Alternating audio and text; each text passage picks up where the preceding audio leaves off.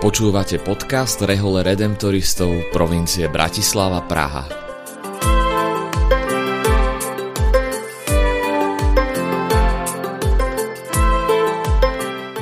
Kongregácia Najsvätejšieho Vykupiteľa Redemptoristi sú rehoľou, ktorú pred takmer tristo rokmi založil svätý Alfons nedaleko Neapola v dnešnom južnom Taliansku. Od začiatku sa venuje ohlasovaniu radostnej zvesti o vykúpení opusteným a chudobným. Na našom území sa to dodnes realizuje najmä prostredníctvom farských ľudových misií. V roku dvetisícosemnásť sme otvorili komunitu v litovskom meste Kaunas, kde pôsobia pátri Rastislav Dluhý a Peter Hertel. Nasledujúcim rozhovorom s nimi vám chceme priblížiť ich činnosť, ale aj našu charizmu a to, ako sa ju snažíme žiť v podmienkach dnešného sveta.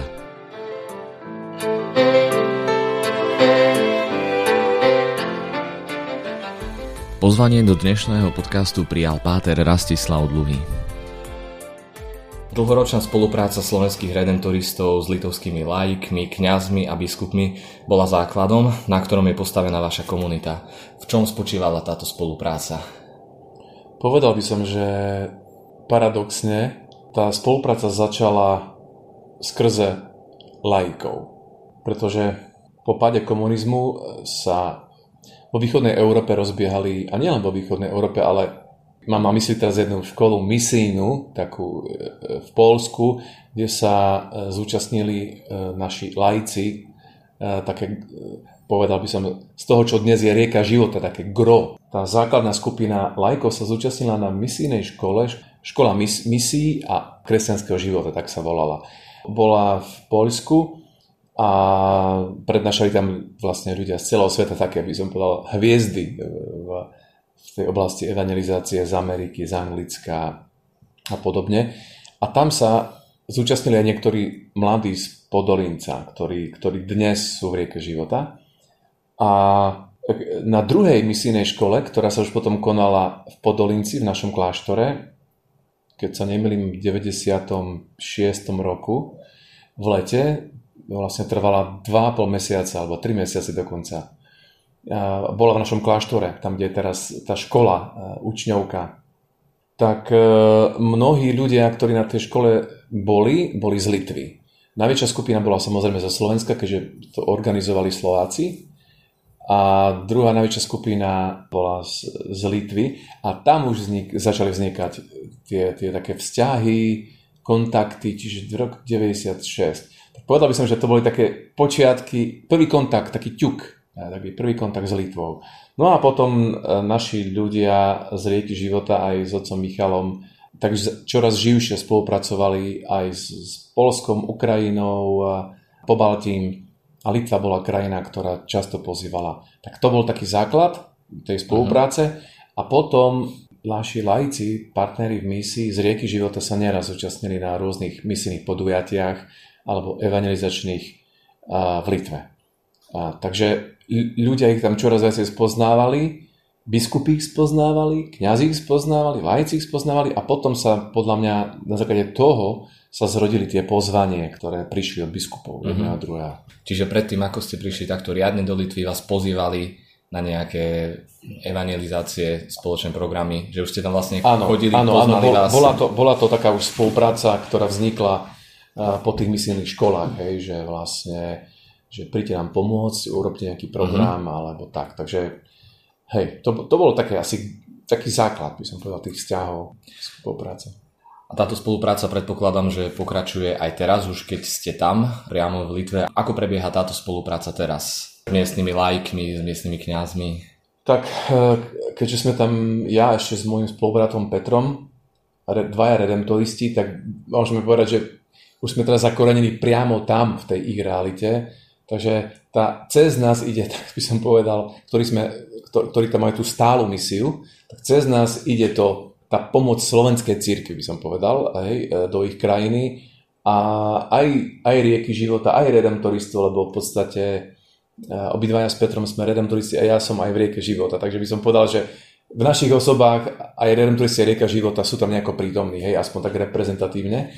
A okrem toho, za tie štyri roky, čo sme tam, sme mali veľmi veľa takých malých vecí, hej, že boli, my teraz už organizujeme také, také misijné školy, ktoré sú víkendové, raz za mesiac je víkend, tak uh, mali sme tu pozvaných aj ľudí zo Slovenska, ktorí nám prednášali, uh, pomohli nám uh, napríklad na prvých ľudových misiách, jedenásť ľudí z Rieky života, štyria redemptoristi, teraz v máji a júni uh, boli na týždeň vlastne v Kaunase, kde pomáhali aj na školách, aj, aj vo väzení, aj s bezdomovcami, aj v, aj v chráme, samozrejme, ako to vždycky býva počas ľudových misií.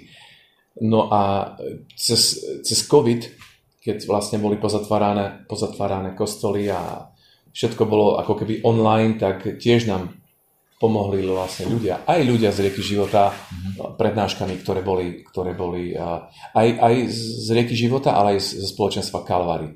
Nám pomáhali prednáškami počas misijnej školy.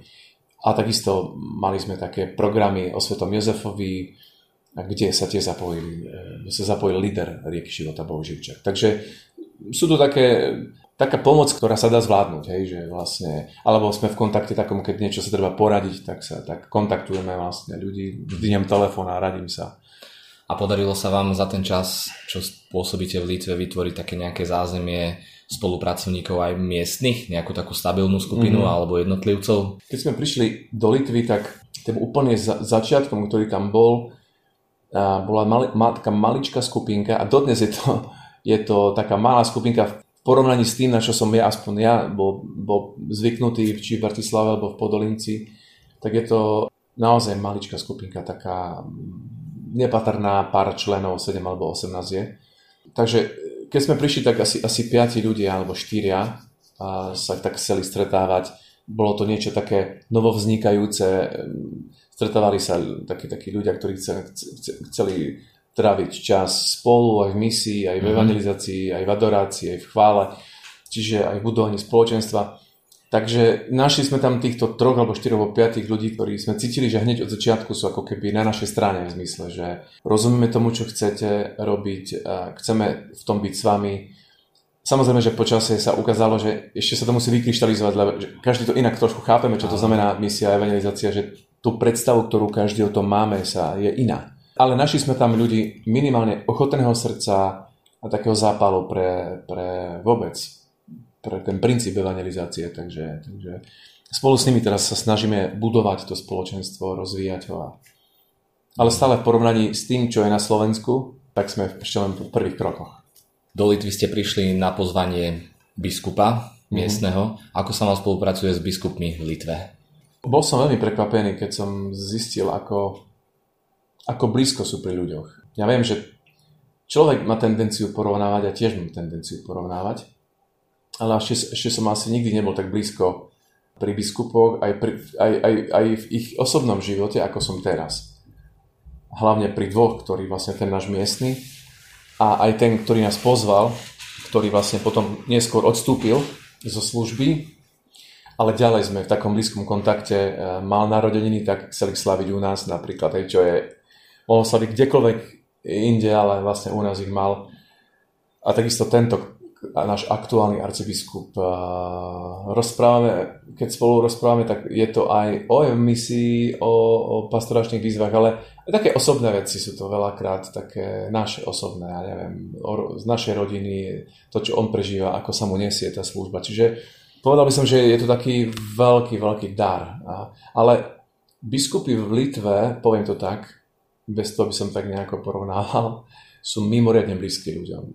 Raz som sa pýtal jedného z biskupov, ktorý bol v Kaunase, arcibiskupa, že otec arcibiskup, prečo vlastne? Mne sa zdá, že, že, že, že vy ste ako, ako biskupy tu v Litve veľmi blízko ľuďom a že nemáte také pánske spôsoby, lebo niekedy biskupy jednoducho majú taký svoj štýl, hej, taký, by som povedal, bonton, alebo neviem, hej, a na ktorý sme tak zvyknutí, hej, taký trošku svoj postoj, taký nejaký, nechcem povedať, že kniežaci, ale sú takí biskupy, aspoň ja som zažil.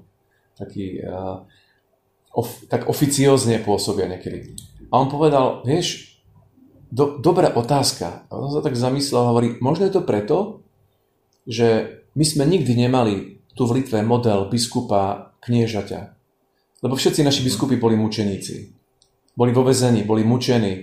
my nemáme vzor takého, takých pánskych spôsobov. Nebol na to čas. Lebo cirkev tu trpela celý čas a, a tí pastieri sa snažili ako keby existenciálne vôbec e, e, vyžiť, hej, alebo, alebo e, prežiť v tej svojej službe.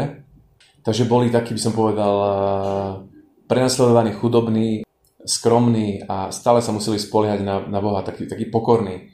Čiže hovorím, mne sa zdá, že je to preto, že že, že naša, naš, naš, naši biskupy to boli a, a za komunizmu, ale aj predtým, aj potom, boli to martíri vlastne takmer všetci. Čiže je to, je to veľmi, veľmi zaujímavé, to, to rozprával arcibiskup vlastne, ktorý je jezuita.